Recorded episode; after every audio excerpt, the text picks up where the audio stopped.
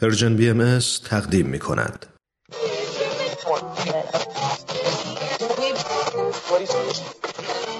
اگه امروز حالت خوبه اگه یه عالم انرژی مثبت داری اگه حس خوبی داری و دلت نمی‌خواد که اونو از دست بدی اگه می‌خوای برای شروع هفته تازه انگیزه داشته باشی فقط کافیه که فرکانس ذهنتو روی موج مثبت رادیوی ما تنظیم کنی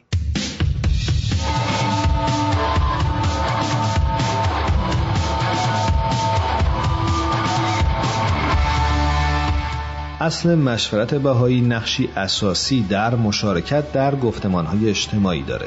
در آخرین پادکست سرویس خبری بهایی دو نماینده از جامعه بهاییان استرالیا درباره نقش مشورت در ایجاد وحدت فکر و عمل و از یادگیری های خود در این زمینه صحبت می کنند. خانم آیدا واکر و خانم ونوس خالصی از دفتر روابط عمومی بهایان استرالیا نمایندگان جامعه بهایی در یکی از مهمترین گفتمانهای استرالیا یعنی گفتمان انسجام اجتماعی بودند. استرالیا هم مثل بسیاری از کشورها با این مسئله روبروه که چطور هماهنگی و انسجام رو در جمعیتی با تنوع روزافزون نژادی، دینی و فرهنگی ترویج کنه.